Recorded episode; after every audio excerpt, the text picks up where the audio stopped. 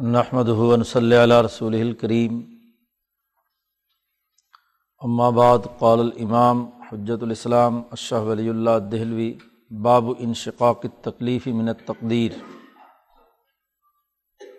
علم ان اللہ تعلیٰ آیات فی خلق ہی یہ تدن ناظر فیحا الا ان اللہ حجت اللہ حجت البالغ فی تکلیف ہی لعباد ہی بشرائع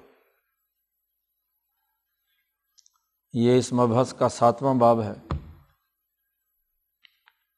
پیچھے اب تک ہم جو بنیادی امور ہمارے سامنے آ چکے ہیں وہ یہ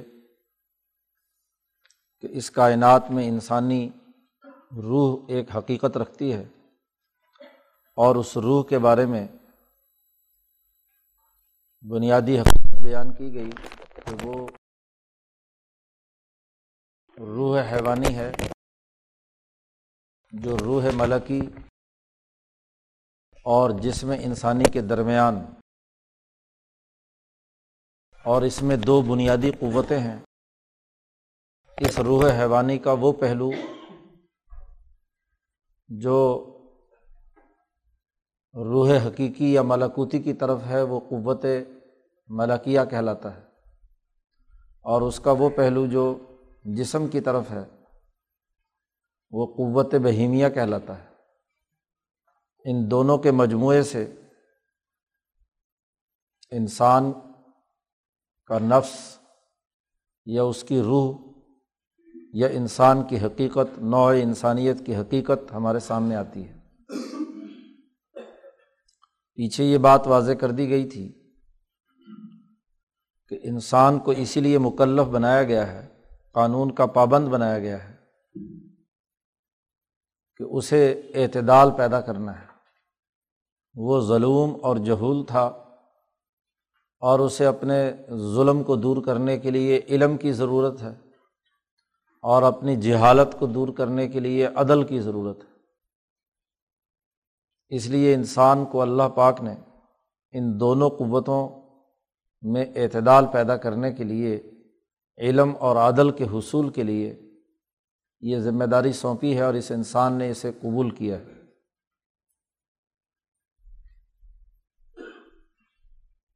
اب اس باب میں یہ بنیادی حقیقت بیان کی جا رہی ہے کہ یہ جو انسان کو مکلف بنانا ہے،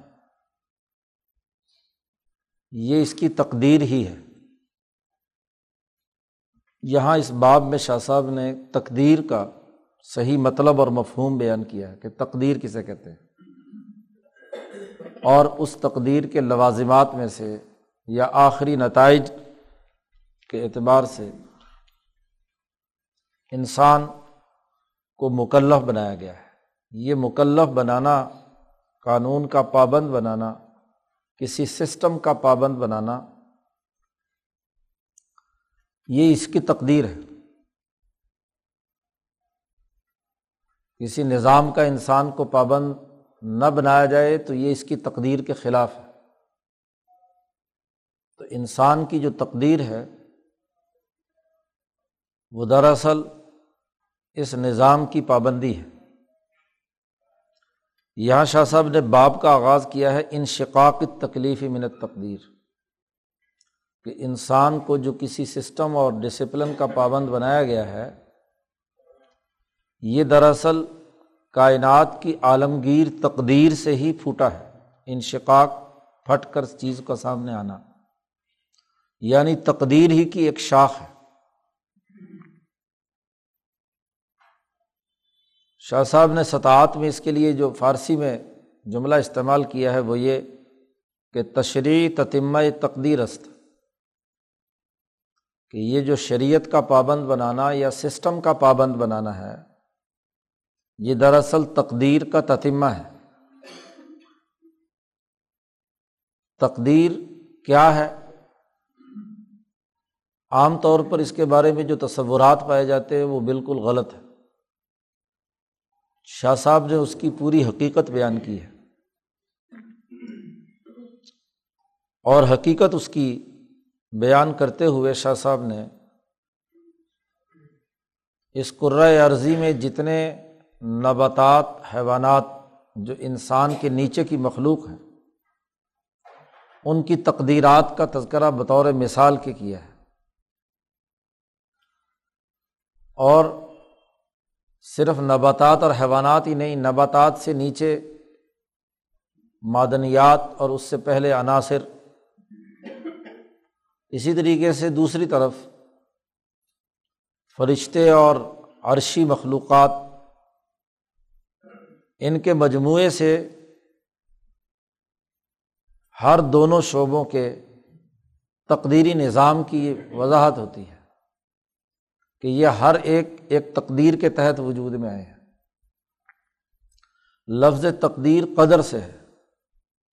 اور قدر کا معنی ہے کسی چیز کا اندازہ لگا کر اس چیز کے خواص، افعال علوم، تاثیرات اور نتائج متعین کرنا، مقرر کرنا۔ ایک چیز جب وجود میں آتی ہے، تو وجود میں آ کر دوسری چیزوں سے وہ الگ سے ممتاز ہوتی ہے، تو وہ اس وقت تک نہیں ہو سکتی۔ جب تک کہ اس چیز کی جو حقیقت و ماہیت باقی اشیا سے الگ اور ممتاز نہ ہو۔ تو وہ شے جو مخلوق وجود میں لائی گئی ہے، اس کی حقیقت و ماہیت اور پھر اس کے خواص کیا ہے کیا خاصیتیں اور کیا اثرات ہیں اس چیز کے؟ اس کے افعال کیا ہیں؟ وہ کیا کیا کام سر انجام دے گی؟ فنکشنز کیا ہیں اس کے؟ یہ تین چار چیزیں متعین کرتے ہیں تو یہ اس چیز کی تقدیر کہلاتی ہے۔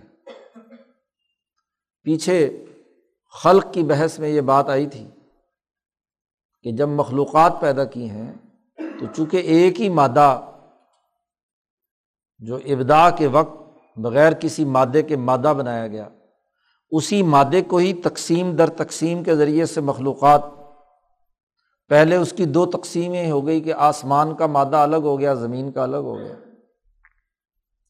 عرشی قوتیں الگ ہو گئیں اور پانی سے متعلق قوتیں الگ ہو گئیں۔ اور پھر ان کی ذیلی شاخیں، جیسے جیسے تقسیم در تقسیم ہوتی چلی گئی، ویسے ویسے الگ الگ مخلوق بنتی چلی گئی۔ اور یہ بات بھی وہاں واضح کی گئی تھی کہ ایک مابل اشتراک ہے اور ایک مابل امتیاز ہے۔ یعنی وہ چیزیں جو مشترکات ہیں اور وہ چیزیں جو الگ ایک دوسرے سے امتیازی خصوصیات رکھتی ہیں۔ ان امتیازات ہی کی وجہ سے ایک مخلوق دوسری مخلوق سے جدا یا الگ نوعیت رکھتی ہے۔ اور جب بھی کوئی چیز الگ وجود رکھتی ہے، تو اس کا ایک خاص فعل ہوگا، خاص اس کا علم ہوگا، اس کے خاص خواص ہوں گے، خاص نتائج ہوں گے، جو اس کے علاوہ کسی دوسری نو میں نہیں پائے جائیں گے، کسی دوسری شے میں نہیں پائے جائیں گے۔ یہ جو چیزوں کے حقیقت، خواص، افعال اور نتائج متعین کرنا ہے، اس کو کہتے ہیں تقدیر۔ اب آپ دیکھیے کہ جب بھی آپ دنیا میں کوئی بھی کام کرنا چاہتے ہیں، کسی شے کے ساتھ اپنا لنک جوڑنا چاہتے ہیں، تو وہ ایک محدودیت کا تقاضا کرتی ہے۔ وہ کوئی تخیلاتی بات ہو تو جتنے مرضی خیالات دماغ میں پال لو۔ لیکن عمل میں آنا ہے، زمین پر کوئی چیز ہوگی تو وہ ایک متعین ہوگی۔ اور جب وہ متعین ہوگی تو اس کے تعینات کا ایک دائرہ ہوگا کہ اس کی خاصیات کیا ہے افعال کیا ہے اس کی حقیقت کیا ہے، اس کے اثرات و نتائج کیا مرتب ہوں گے۔ مثلاً آکسیجن اور ہائیڈروجن سے مل کر پانی بنتا ہے۔ تو اس کے خواص کیا ہے جو آکسیجن میں نہیں تھے اکیلے میں یا ہائیڈروجن میں نہیں تھے، لیکن جب وہ پانی کے کمبینیشن میں کیمیائی عمل سے گزرا، تو اس کے خواص کیا ہے افعال کیا ہے اثرات کیا ہے نتائج کیا ہے وہ پانی کے اندر پائے جاتے ہیں۔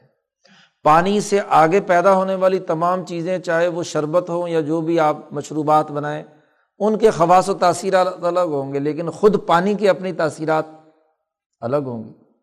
تو یہ جو پانی کو ایک دائرے کے اندر اس کے افعال و خواص متعین کر دیے، یہی اس کی تقدیر اس کو کہتے ہیں تقدیر۔ اب بے شمار مخلوقات ہیں اس کائنات کے اندر اور تمام مخلوق کے یہ خواص و افعال ہیں۔ وہ افعال اس کی نو سے وابستہ ہیں، جو اس کی ذیلی شاخ سے متعلق ہوں گے۔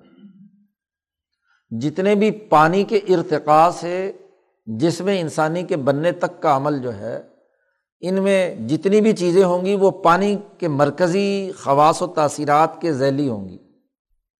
اور ایسے ہی جو ملکوتی چیزیں ہوں گی وہ عرشی خواص و اثرات اور تاثیرات کی شاخوں میں سے ہوں گی۔ جس میں ہم یہ کہتے ہیں کہ یہ چیز اس فیملی سے تعلق رکھتی ہے، اس خاندانی لڑی سے تعلق رکھتی ہے۔ تو وہ خاندانی اثرات، موروثی اثرات اس کے اندر آتے ہیں۔ اب جتنے بھی دنیا بھر میں مخلوقات اور ان کے جتنے بھی نظام ہیں، ان تمام کا ایک مرکزی نظام، بالائی نظام ذات باری تعالیٰ نے قائم کیا ہوا ہے۔ جس کو تعبیر کیا جاتا ہے اس حوالے سے کہ ان تمام کے کنٹرول کرنے کا ایک مرکز ہے جس کو لوہے محفوظ کہتے ہیں۔ لوہے محفوظ یا وہ جو تختی جس کے اوپر یہ تمام چیزیں موجود ہیں، منقش ہیں یا وہاں ایک جو سسٹم مرتب کر دیا گیا ہے، وہ سسٹم اس کو کنٹرول کرتا ہے۔ آج کل یہ سمجھنا آسان ہے۔ عام طور پر یہ سمجھا جاتا ہے کہ کوئی اللہ میاں نے ایک بہت بڑی لمبی چوڑی پتھر کی تختی بنائی ہے اور اس کے اوپر لکھا ہوا ہے سب کچھ۔ تو جیسے ہم اپنے کاغذ پہ لکھتے ہیں تو وہ کاغذ کی چیزیں مٹتی نہیں ہیں، ایسا نہیں ہے۔ لوہے محفوظ ایک مخلوق ہے۔ وہ کنٹرول روم ہے، کائنات کی تمام تر جتنی بھی انواع و اقسام، حتیٰ کہ اشخاص، ان تمام کے تمام افعال و خواص اور تاثیرات کو ایک جگہ پر مربوط، کیونکہ کائنات ایک مربوط نظام کے تحت ہے۔ اسی کو شاہ ولی اللہ صاحب نے ایک جملہ کہا تھا، مقدمے میں اس پر بات ہوئی تھی کہ القدر الملزم، کہ میں نے ایک بڑی بنیادی بات جو تمام متکلمین اسلام سے ہٹ کر کہی ہے ان میں ایک بات یہ بھی کہی تھی کہ میں القدر الملزم کو مانتا ہوں۔ یعنی اس پوری کائنات کی تمام تر مخلوقات کا جو مرکزی کنٹرول سسٹم ہے، جہاں سے پوری کائنات کے تمام افعال و خواص اور تمام چیزیں ایک دوسرے کے ساتھ مربوط اور ان کو اپنے اپنے دائرے میں رکھ کر ان کی خصوصیات و تاثیرات کا ہاں جی اظہار کیا جاتا ہے، وہ اس کا ایک کنٹرول روم ہے۔ ایک مرکزی نظام ہے۔ اگر آپ کے کمپیوٹر کی تختی جو ہے وہ بہت ساری چیزوں کو کنٹرول کرتی ہے تو وہ تختی کوئی باہر کی ہے جو ہمارے سامنے ہے؟ اس کا ایک اپنا ایک نظام ہے جو ہمیں محض اسکرین پہ تو نظر آ رہا ہے کہ یہ ہمارے سامنے کمپیوٹر کی تختی ہے یا موبائل کی تختی ہے، لیکن اس کے پیچھے تو پورا کا پورا ایک سسٹم کار فرما ہے۔ ایسے ہی کائنات کے تمام افراد، اشخاص، انواع اور نظام جتنے بھی موجود ہیں ان تمام نظاموں کا جو مرکزی کنٹرول روم ہے، وہ لوہے محفوظ کا وہ وجود ہے جو اپنی ایک روح، اپنی ایک تاثیر، اپنا ایک کنٹرول سسٹم، اپنا ایک نظام رکھتا ہے۔ تو عالمگیر کائنات کے عالمگیر اس نظام کا نام ہے تقدیر۔ اسی تقدیر سے ہی، اسی لوہے محفوظ سے ہی یہ ابدا کے دائرے میں ہوئی تھی۔ ابدا کے دائرے میں یہ لوہے محفوظ کا عمل جب شروع ہوا تو اسی سے ہی پانی کے ارتقاء کی تمام چیزیں جس میں انسانی تک اور اسی سے ہی عرش کے تنزلات کی ساری چیزیں روح ملاکوتی تک۔ یہ باقاعدہ نظام کے تحت چل رہے ہیں۔ اب آ کر دونوں جگہ دونوں اس حضرت انسان میں جڑتے ہیں۔ تمام عرشی قوتیں اور تمام فرشی قوتیں مل کر انسانی جسم میں آ کر جمع ہوتی ہیں کہ ایک طرف جسم ہے اور ایک طرف روح ملکوتی ہے، درمیان میں روح حیوانی ہے، جو اس کے خواص و تاثیرات بھی رکھتی ہے اور اس کے خواص و تاثیرات بھی رکھتی ہے۔ اب جب یہ لڑی جو پوری ہے، یہ اگر ایک تقدیر کے تحت چل رہی ہے، آکسیجن کا اپنا خاصہ ہے، اس کی اپنی ایک تقدیر ہے، درختوں کی اپنی ایک تقدیر ہے، حیوانات کی اپنی ایک تقدیر ہے۔ اور ادھر سے تمام فرشتوں اور روح ملکوتی ان تمام کی بھی اپنی اپنی تقدیرات ہیں۔ یہ آ کر ایک دوسرے کے ساتھ یہاں جڑ رہی ہیں۔ اس انسان میں آ کر چونکہ دونوں تقدیریں جمع ہو رہی ہیں، اسی لیے اس کو اختیار دیا گیا کہ ادھر چلا جائے یا ادھر چلا جائے۔ بہیمیت کی طرف رخ کر لے یا ملکیت کی طرف رخ کر سے۔ اس کائنات کی واحد مخلوق انسان ہے۔ جو دونوں میں سے کسی ایک کی طرف جانے کا اختیار رکھتی ہے، اس اختیار کی سبب سے اس کو ایک سسٹم کا ہاں جی پابند بنایا گیا کہ جس کے نتیجے میں دونوں میں اعتدال رہے، دونوں قوتوں میں۔ یہ نہ ہو کہ یہ تقدیر کھینچ کے ادھر لے جائے، جانور بنا دے اسے۔ اور یہ تقدیر کھینچ کر ادھر لے جائے کہ اس کو صرف رشتہ بنا دے اور اس کی جسمانی تقاضوں اور اس کے جو بہیمی تقاضے ہیں، ان کو نظر انداز کر دے۔ تو یہ جو اعتدال کا علم دیا گیا ہے، اعتدال کے لیے جو سسٹم یا قانونی ضابطہ بنایا گیا ہے، یہ دراصل تقدیر ہی ہے اس کی۔ اگر یہ نہ بنایا جائے تو یہ انسان کی انسانیت مسق ہو جائے، یہ جانور بن جائے۔ لم یالد اللہ فاجرن کفارہ اور یا یہ کیا ہے، کسی مجذوب کی طرح جو اپنے جسم کے تقاضوں سے ہٹ کر صرف فرشتہ بننے کی کوشش کرے تو جیسے یہ انسان جتنا مرضی کوشش کرے جانور بننے کی، جانور بن نہیں سکتا، ایسے ہی جتنا مرضی کوشش کرے فرشتہ بننے کی، تو اس قرۂۂ عرض پہ فرشتہ بن نہیں سکتا۔ تو یہ اس کے اعتدال کو برقرار رکھنے کے لیے ایک قانونی نظام کی ضرورت ہے۔ ایک قانونی سسٹم کی ضرورت ہے۔ اسی کا نام شریعت ہے، اسی کا نام تکلیف ہے۔ یہ اس باب کا خلاصہ ہے۔ اب یہاں شاہ صاحب نے بڑی تفصیلی گفتگو کی ہے۔ وہاں سطحت میں تو اتنا سا خلاصہ ایک سطح کے اندر شاہ صاحب نے بیان کر دیا تو بات واضح ہو جاتی ہے۔ لیکن یہاں تفصیل کے ساتھ بات سمجھائی ہے۔ اس میں پہلے نباتات پر غور و فکر کی دعوت دی ہے، پھر اس کے بعد کسی حیوانات کے دائرے کی بحث کی ہے، اس کی تقدیرات کا تعین کیا ہے۔ پھر بتدریج درختوں سے، حیوانات سے گزرتے ہوئے انسان کو زیر بحث لائے ہیں۔ کہ ان تینوں کے افعال، خواص، حقائق اور نتائج کیا ہیں، ان پر ذرا غور و فکر کرو تو تمہیں یہ تقدیر بھی سمجھ میں آ جائے گی اور اس کے ساتھ تکلیف بھی سمجھ میں آ جائے گی۔ علم جاننا چاہیے کہ ان اللہ تعالیٰ آیاتن فی خلق ہی اللہ تبارک و تعالیٰ کی اپنی اس پوری کائنات کے اندر جو مخلوق کار فرما ہے، اس مخلوق میں اللہ کی کچھ نشانیاں ہیں۔ آیات یعنی جن نشانیوں کو دیکھ کر اللہ یاد آتا ہے یا اللہ تک پہنچ سکتا ہے، اللہ نے کچھ نشانیاں سنگ ہائے میل اس مخلوقات کے اندر رکھے ہیں۔ یہ تدن نازر فی ہا ان نشانیوں کو جو آدمی اچھی طریقے سے دیکھے گا تو اس سے ضرور اسے رہنمائی ملے گی۔ دیکھنے والے کو، ان نشانیوں پر غور و فکر کرنے والے کو ضرور ہدایت اور رہنمائی ملے گی۔ اس بات کی طرف کہ ان اللہ لہو الحجت البالغ فی تکلیفی ہی لبادی ہی بشرائع کہ اللہ تبارک و تعالیٰ کی بہت بڑی حکمت اور حجت ہے کہ انسانوں کو ایک نظام کا پابند بنایا گیا، شریعتوں کا پابند بنایا گیا، ایک سسٹم کا پابند بنایا گیا۔ یہ سسٹم بنانے میں ان نشانیوں کو دیکھ کر ضرور ایک مشاہدہ کرنے والا یہ یقین رکھے گا کہ اللہ کی بہت بڑی حجت، بہت بڑی حکمت ہاں جی سمجھ میں آتی ہے کہ انسان کو اس سسٹم کا پابند کیوں بنایا گیا؟ اب شاہ صاحب کہتے ہیں کہ اگر تم دیکھنا چاہتے ہو ناظر صاحب، مشاہدہ کرنے والے، تو چلو، سب سے پہلے تو فنظر الاشجار، ذرا درختوں کی سیر کریں۔ شاہ صاحب نے یہاں چونکہ بات مشکل ہے، تو اس کو بڑے خوبصورت پیرائے میں سمجھانے کی کوشش کی ہے، تقدیر کے مسئلے کو۔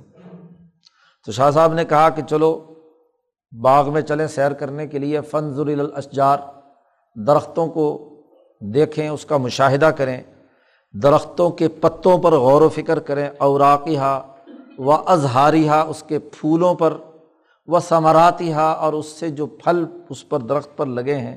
تو درخت کی حقیقت و ماہیت کیا ہے؟ اس کے پتوں کا رنگ اور کلر یا اس کی ساخت کیا ہے؟ اس سے جو نکلنے والے پھول ہیں، ان کو دیکھو وہ کیسے ہیں۔ اور اس سے جو پھل نکلنے والا ہے، ثمرات، وہ کیا ہے؟ ان پر غور و فکر کرو ذرا، مشاہدہ کرو۔ اور وما فی کل ظال کا من الکیفیات المبصرا والمزوقا اور ان درختوں کو، ان کے پھلوں کو، ان کے پتوں کو، ان کے پھولوں کو دیکھ کر دیکھ کر انسان پر کیا کیفیت تاری ہوتی ہے؟ چکھ کر کیا ذائقہ محسوس ہوتا ہے؟ صرف آنکھوں سے دیکھنا نہیں، اس کے ساتھ ساتھ زبان سے بھی چکھو کہ کس پودے کے پتوں کے کیا خواص و تاثیرات ہیں۔ اطبا نے اس پر غور و فکر کیا حکمہ نے غور و فکر کیا اور ہر ہر درخت کے اندر جو خوبی یا خصوصیت تھی، اس کا پورا بایو ڈیٹا جو ہے، انہوں نے جمع کر دیا کہ فلانا درخت اتنی ہائٹ کا ہوتا ہے، اس سائز کا ہوتا ہے، ایسے پتوں کی شکل و صورت ایسی ہوتی ہے، چوڑے، لمبے سائز اس کا، اس پر کتنی رگوں کے ابھار ہوتے ہیں، وغیرہ وغیرہ۔ اس کو اگر چکھو تو کیا ذائقہ ہوتا ہے؟ اس کی تاثیر کیا ہوتی ہے؟ وہ گرم ہے، سرد ہے، خشک ہے۔ ہاں جی وغیرہ وغیرہ وغیرہ۔ تو حکمہ کی تمام کتابیں وہ دنیا کی ہر جڑی بوٹی کی تفصیلات اس نے دی ہیں۔ آپ جب ان پودوں کو دیکھیں گے تو فن جعلی لکل نوعن اوراقن بشکل خاصن تو اللہ تبارک و تعالیٰ نے ایک نو یعنی ایک فیملی سے تعلق رکھنے والے تمام درختوں کے پتے ایک خاص شکل رکھتے ہیں۔ مثلاً آم کو لے لیں تو آم کے درخت کی ایک ہائٹ ہے خاص، اس سے اوپر نہیں جاتا وہ۔ اس کے جو پتے ہیں وہ بھی ایک ہی خاصیت رکھتے ہیں۔ وہ وہ آم چاہے امریکہ میں ہو، آسٹریلیا میں ہو، ہندوستان میں ہو، پاکستان میں ہو، کہیں بھی ہو، جہاں بھی آم ہوگا، آم کی نو پائی جائے گی تو اس کا پتا ایک جیسا ہوگا۔ پتے میں کوئی تغیر و تبدل تو خاص شکل اس کی متعین کر دی۔ و اظہارن اور اس پر مثلاً پھول آ رہے ہیں، تو ان کا بھی خاص رنگ کا بور ہوگا۔ وہ دوسرے کسی درخت میں ویسا نہیں پایا جائے گا، ایک منفرد پھول ہوگا اس کا۔ و سمارن مختصاً بتعومن اس کا جو پھل ہوگا، وہ اپنے ذائقے کے اعتبار سے مخصوص ذائقہ اس کا ہوگا، وہ جو دو، کسی دوسرے پھل کے اندر نہیں پایا جائے گا۔ سیب کا ذائقہ الگ، انگور کا ذائقہ الگ، آم کا ذائقہ الگ ان کے پتے الگ، ان کی شاخیں الگ، ان کی ہاں جی درخت کی ٹینی الگ اور ان کی تنے کا ساخت الگ، وغیرہ وغیرہ وغیرہ۔ وہ بھی تلکل امور انہیں امور سے آدمی یہ پہچان لیتا ہے کہ یہ پھل میں جو کھا رہا ہوں، یا دیکھ رہا ہوں، یہ جو درخت میں دیکھ رہا ہوں، یہ من نوعی قزا و قزا یہ فلانی فلانی پھل ہے، فلانی نو سے تعلق رکھتا ہے، آم ہے، کھجور ہے سیب ہے، انار ہے وغیرہ وغیرہ۔ تو ہر ایک کی ایک تقدیر مقرر کر دی۔ اور ہر ایک کی وہ تقدیر دوسرے سے کیا ہے؟ الگ اور جدا ہے۔ یہ جتنی بھی خصوصیات ہوتی ہیں، تمام کی تمام، یہ اس کی صورت نوعیہ کے تابع ہے جس نو کا وہ درخت بن گیا ہے۔ اسی نو کی وجہ سے وہ دوسری قسم کے درختوں سے کیا ہو گیا؟ الگ ہو گیا۔ ہر ایک چیز، ہر ایک درخت کی اور اس کے پھل کی الگ الگ قسم ہے۔ تو اس کی قسم کی جو صورت نوعیہ ہے خاص، اس کے تابع ہے ملتویت الماہا اس کے ساتھ ایسے مکس ہوئی ہوئی ہے، ایسے اس کے ساتھ چمٹی بھی ہے کہ جہاں جہاں بھی وہ آم کی مثلاً قسم پائی جائے گی، سیب کی قسم پائی جائے گی، انگور کی قسم پائی جائے گی، تو وہی پتے، وہی پھل، وہی ٹہنی، وہی ساخت، وہی اس کا قد وہی اس کی چوڑائی جتنی اس قسم کے تمام پھلوں میں پائی جاتی ہے، وہ ضرور ہوگی۔ انما تجی و منحص جاعت صورت نوعیہ جہاں بھی صورت نوعیہ یا اس طرح اس نو کی کوئی بھی قسم پائی جاتی ہے، وہاں یہ ضرور ہوگا۔ وہ قضاء اللہ تعالیٰ بنتکن حاضل مادہ نقلۃ مثلاً مشتبکن ما قضا تفصیلی اللہ نے جب یہ فیصلہ کیا تھا کہ یہ جو مادہ ہے، یہ مثلاً کھجور بنے گا، شاہ صاحب نے کہا، نخلتاً مثلاً یہ مادہ جو ہے، جس سے درخت بنے گا، ان درختوں میں سے یہ مادہ کھجور بنے گا۔ تو وہاں اللہ تبارک و تعالیٰ نے اس کی تفصیلی چارٹ بھی متعین کر دیا تھا۔ لوہ محفوظ میں کہ یہ جو مادہ جب کھجور بنے گا، تو اس کھجور کے درخت کی لمبائی، چوڑائی اس کے پتوں کی ساخت، اس کا پھل، اس کا پھول، کس کس پورا ڈیٹیل۔ آپ بھی جب کوئی چیز بناتے ہیں، کوئی بلڈنگ بناتے ہیں، کوئی کام کرتے ہیں، تو اس کا تفصیلی ڈاکومنٹ تیار کرتے ہیں۔ پوری قضائے تفصیلی سسٹم کے طور پر جاری کرتے ہیں، تبھی وہ چیز وجود میں آتی ہے۔ تو اللہ میاں نے بھی جب ہر چیز بنائی، ہر مخلوق کو دوسرے سے ممتاز کیا، تو اس کی ہر چیز کی اسپیسیفکیشن متعین کر دی۔ تو یہ جو متعین کرنا ہے، یہی اس کی کیا ہے؟ تقدیر بے تکون سمرت ہا قزا وخوص ہا قزا اتنی تفصیلی قزا بیان کی، تفصیلی فیصلہ کیا کہ اس کا پھل ایسا ہوگا، اس کا گوب نکلنے والا ایسا ہوگا، اس کے پھول ایسے ہوں گے، اس کا فلاں فلاں فلاں ایسا ہوگا۔ اب شاہ صاحب نے کہا کہ دیکھو ہوتا یہ ہے کہ جب کسی درخت کے خواص اور تاثیرات متعین ہوتے ہیں، ہر آدمی ہر درخت کے یا ہر پھل کے تمام تر خواص سے بیک وقت واقف نہیں ہو سکتا۔ کچھ خواص ایسے ہوتے ہیں کہ جس کو ہر آدمی معمولی سی سمجھ والا بھی جان لیتا ہے۔ ما یدرکو ہو کل من لہو بالن جس کے پاس تھوڑا سا دل ہے، تھوڑی سی صلاحیت ہے تو وہ بھی پہچان لے گا کہ یہ آم ہے، یہ انگور ہے۔ ایک جاہل سے جاہل دیہاتی بھی اس خاصیت جانتا ہے کہ انگور اس ذائقے کا ہوتا ہے آم اس ذائقے کا ہوتا ہے، سیب اس ذائقے کا ہوتا ہے۔ اور کچھ خواص ایسے ہوتے ہیں کہ جن کو ہر انسان نہیں جان سکتا۔ سوائے ذہین و فتین انسان کے، کوئی حکیم یا طبیب ہے، وہ پہچانتا ہے بسا اوقات عام جاہل آدمی کو نہیں پتہ چل سکتا کہ جو اس کے نزدیک تو پیٹ بھرنا ہے، چاہے انگور سے بھر لے، سیب سے بھر لے، آم سے بھر لے، لیکن ان کی جو تاثیرات جسم پر مرتب ہوتی ہیں، وہ ایک طبیب یا حکیم ہی بدلا سکتا ہے، جو ذہین اور سمجھدار آدمی۔ مثلاً جیسے شاہ صاحب نے مثال دی کہ کسی نے یاقوت کا پتھر انگوٹھی میں، انگلی میں پہنا ہوا ہے، تو اب یاقوت کے کیا خواص ہیں؟ ایک جاہل آدمی کو لیے تو چاہے پتھر ہو یا یاقوت ہو، دونوں برابر ہے اور اس کو اپنے جسم پر محسوس بھی نہیں ہوتا کہ اس نے یاقوت پہنا ہوا ہے، عقیق پہنا ہوا ہے یا کوئی اور ہاں جی ہیرا جواہرات میں سے کچھ پہنا ہوا ہے۔ وہ چاہے عقیق پہن لے، یاقوت پہن لے، اس کو اپنے جسم کے محسوسات اور ادراکات سے پتہ نہیں چلے گا۔ لیکن جو ذہین اور سمجھدار اور جو پتھروں کی اقسام کے جوہری پہچان رکھنے والے ہیں، وہ جانتے ہیں ان کے احساسات لطیف احساسات اس بات کا ادراک کرتے ہیں کہ جس نے یاقوت پہنا ہوا ہے، تو اس کو ضرور کشادگی اور بہادری کے اس کے اندر اثرات محسوس ہوں گے۔ پتھر کے اثرات، یاقوت کے اثرات اس کے اندر اسے محسوس ہوں گے۔ یہ یاقوت کی خاصیت صرف ذہین اور سمجھدار آدمی ہی جان سکتا ہے۔ عام آدمی کو اس کا پتہ نہیں چلتا، چاہے اس کے پاس کوئی پتھر ہو اور کوئی نہ ہو۔ یاقوت کے بجائے کوئی اور یاقوت کے نام پر پتھر اس کی انگوٹھی میں پہنا دیا جو پہنے پھرتا رہے گا۔ تو اس کو اچھائی برائی کا پتہ نہیں چلے گا۔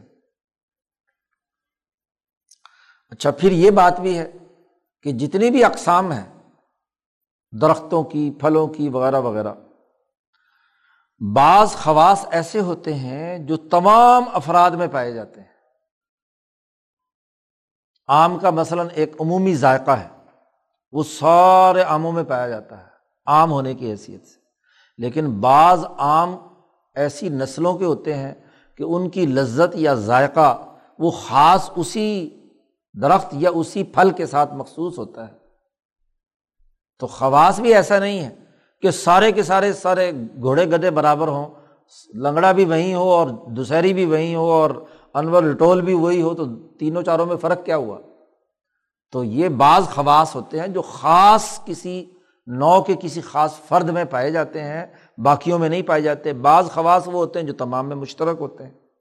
وہ امین خواص ہی مالا یوجد اللہ فی بازی بعض خواص ایسے ہوتے ہیں کہ بعض اس قسم میں پائے جاتے ہیں، اچھی جو اعلیٰ نسلیں ہیں، باقیوں میں نہیں پائے جاتے۔ حیث و تستعد المادہ مادے کی استعداد کے مطابق کہ وہ جس زرخیز زمین میں اگا جس اعلیٰ نسل کی وہ گٹھلی تھی، جیسا بہترین اس کو پانی اور مواقع مہیا ہوئے، تو اتنا ہی اس کے اندر آم میں ذائقہ اور رسیلا ہونا وغیرہ وغیرہ اس کے اندر پایا جائے گا۔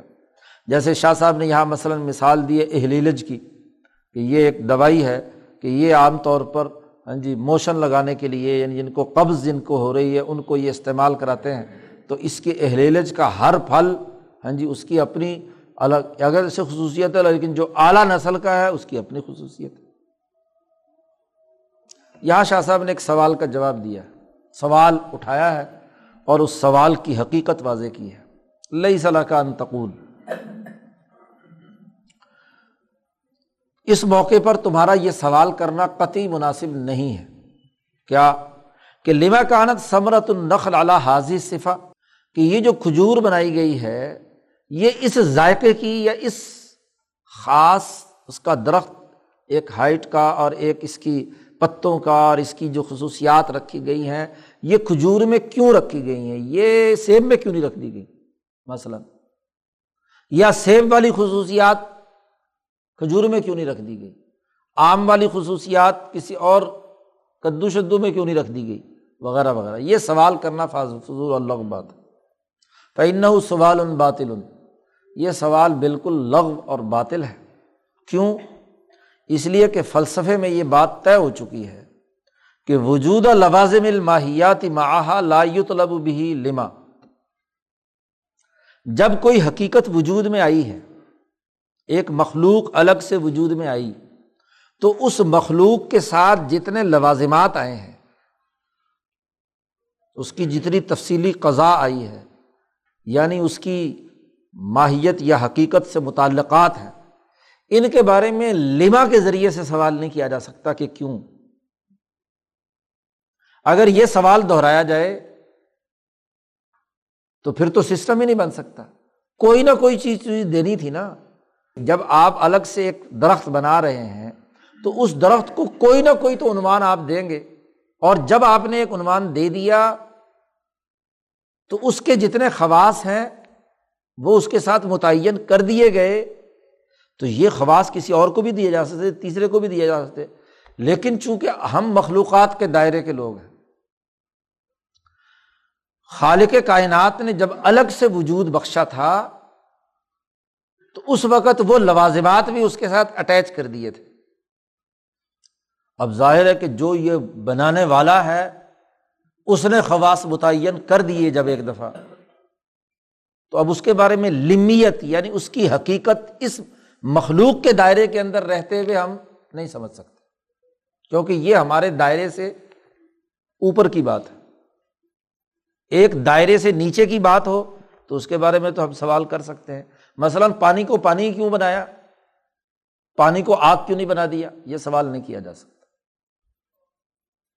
آکسیجن کو آکسیجن کیوں بنایا؟ اس کو ہائیڈروجن کیوں نہیں بنا دیا؟ یہ فضول بات ہے۔ جیسے کوئی طالب علم یہ سوال کرے کہ اے اے کیوں ہے؟ بی بی کیوں ہے؟ اے کو بی کیوں نہیں کہہ دیا آپ نے؟ یا ایک ایک کیوں ہے اور نو نو کیوں ہے؟ نو کو ایک کیوں نہیں کہہ دیتے؟ جیسے اس کے بارے میں سوال نہیں کیا جا سکتا، ایسے ہی یہ بھی سوال نہیں کیا جا سکتا کہ یہ جو شے وجود میں لائی گئی ہے، اس شے کے یہی لوازمات کیوں ہیں؟ دوسرے کیوں نہیں ہیں؟ ہم یہاں جو بحث اور گفتگو کر سکتے ہیں ممکنہ طور پر، وہ یہ کہ جو چیز وجود میں آ گئی اور اس کے جو خواص متعین ہو گئے، وہ ایک باقاعدہ مربوط سسٹم اور نظام کے تحت ہیں۔ وہ جہاں جہاں بھی وہ شے پائی جائے گی، وہ خواص ضرور پائے جائیں گے۔ جہاں جہاں آگ پائی جائے گی، وہاں آگ کے خواص پائے جائیں گے۔ جہاں جہاں پانی پایا جائے گا، وہاں پانی کے خواص پائے جائیں گے۔ ہم اپنی اس سطح کے دائرے پر یہیں سے گفتگو کا آغاز کر سکتے ہیں۔ ہم چونکہ دائرۂ تخلیق یا خط تخلیق سے اوپر اٹھنے کی صلاحیت اور اللہ میاں نے وہاں صاف طے کہہ دیا ہے کہ بھائی اگر تمہیں یہ سسٹم پسند نہیں ہے، آپ آگ کو پانی بنانا چاہتے ہیں، تو پھر اللہ نے کہا ہے صورت رحمان میں، تم انسانوں اور جنوں میرے اس دائرۂ تخلیق سے باہر نکل جاؤ۔ اور پھر جا کر کیا ہے یہ سوال اٹھانا۔ اس کے اندر اگر رہنا ہے تو اس دائرے کے اندر جو سسٹم بن چکا ہے، اس دائرے کے تقاضوں اور لوازمات کو کیا کرنا پڑے گا؟ قبول کرے گا۔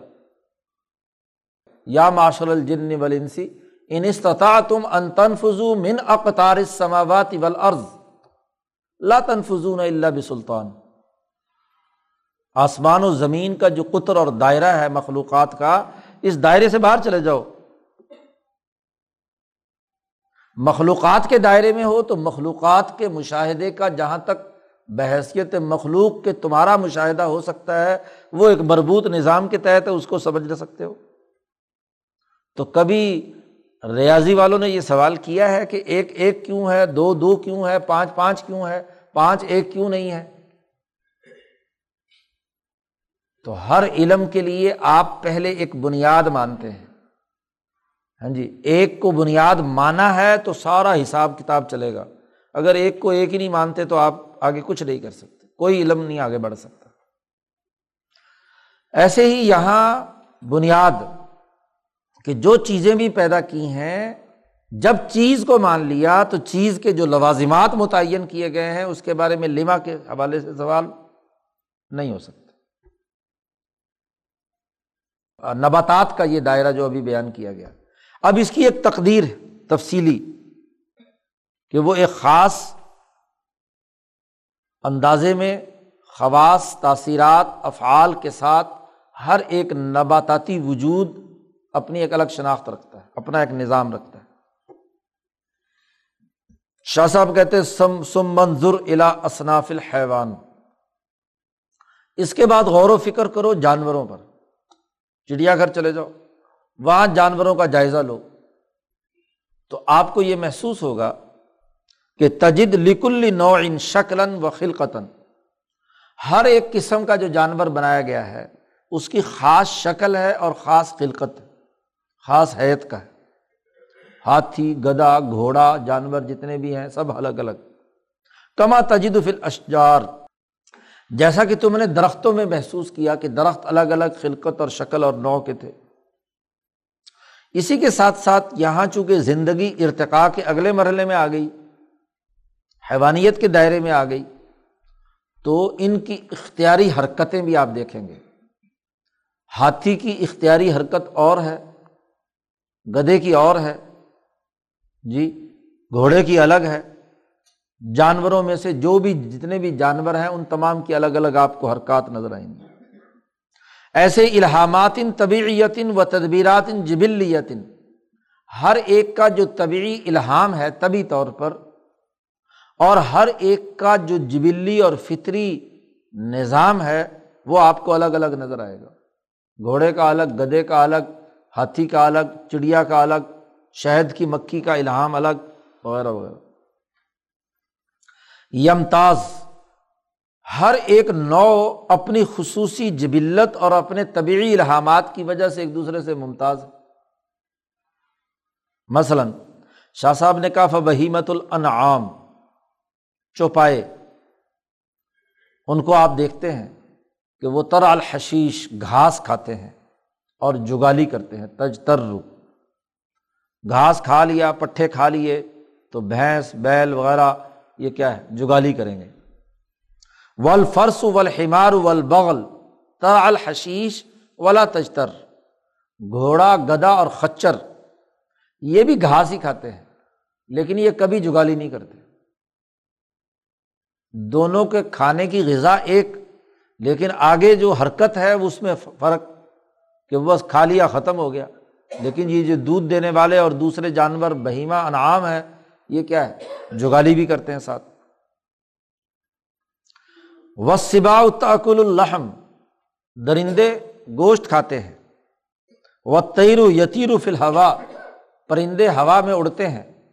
و سم کو یس بہ فلما مچھلی پانی میں تیرتی ہے۔ اسی طرح آپ یہ بھی غور و فکر کریں گے کہ جتنے بھی حیوانات ہیں، ہر ایک نو کی الگ سے آواز ہے، دوسرے کی آواز سے مختلف۔ جب وہ کوئی بھی جانور آواز نکالتا ہے تو آپ پہچان لیتے ہیں کہ فلانا جانور بول رہا ہے۔ گدے کی ڈھیچو ڈھیچو الگ ہے، گھوڑے کی الگ ہے، مینڈک کی ٹر ٹر الگ ہے۔ ہاں جی باقی جی جانوروں کی الگ الگ، ہر ایک کی آواز مختلف۔ وہ مسافت تو غیر مسافلت الآخر۔ مادہ اور نر کا ملاپ کرنے کا ایک کا طریقہ اور ہے، دوسرے کا طریقہ اور ہے، جانوروں کا۔ وہ حضانت اولاد غیر و حضانت الآخر اپنے بچوں کی پرورش کا طریقۂ کار ہر جانور کا الگ ہے دوسرے سے۔ دوسرا جانور اپنے بچوں کی پرورش ایک طرح کرتا ہے یہ اور طرح کرتا ہے۔ شاہ صاحب کہتے ہیں اس کے لیے جانا ہو تو جو حیوانات سے متعلق حکمہ اور علماء نے لکھ دیا ہے، اس کا مشاہدہ کرو۔ و شرح حاضہ یتول اس کی اگر تشریح کرنے لگو تو بڑی لمبی چوڑی کتاب لکھی جا سکتی ہے۔ علامہ دمیری کی دو جلدوں میں کتاب ہے حیات الحیوان۔ نام ہی اس کا ہے حیات الحیوان۔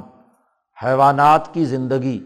بڑی موٹی موٹی دو جلدیں ہیں جن میں تفصیل سے انہوں نے آج سے کوئی ہزار سال پہلے ہر جانور کی خواص، افعال، تاثیرات، آواز، ان کا نسل، تناسل پیدا کرنے کا طریقۂ کار، ان کی جتنے بھی ان سے جو چیزیں انسان کے فائدے کے لیے استعمال میں ہوتی ہیں، وہ اس کی تمام تر تفصیلات دی ہیں۔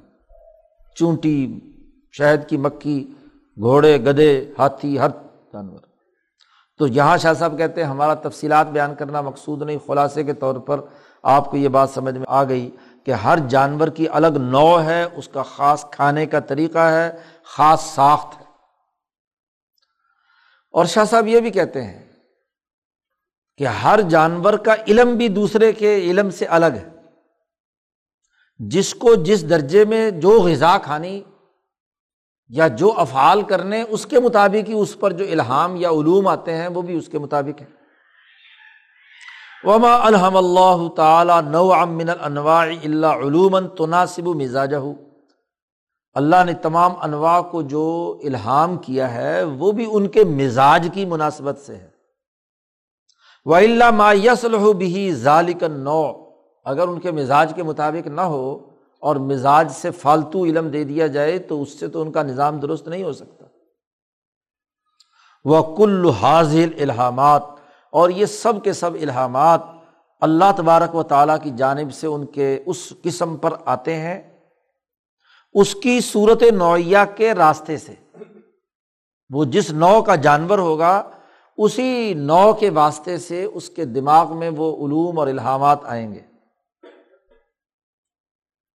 اور اس کی مثال ایسے ہی ہے جیسے آپ نے پھلوں میں دیکھا کہ پھولوں کے اندر جو پتی اور پتی کے اندر چھوٹی چھوٹی باریک رگیں ہوتی ہیں، ابھار ہوتا ہے۔ جن کو خط کہتے ہیں، خط۔ تو تخاتیت الاظہار، پھولوں کے جو خط ہے۔ ایسے ہی وہ تعوم الثمرات، اور جیسے پھلوں کے ذائقے اس کی صورت نوعیہ سے آتے ہیں ایسے ہی ان جانوروں پر آنے والے الحامات یا ان کی حرکتیں، ان کی حرکات و سکنات، ان کی تمام چیزیں بھی اس حیوانی نو کے واسطے سے اس کا بھی ایک مرکزی نظام ہے۔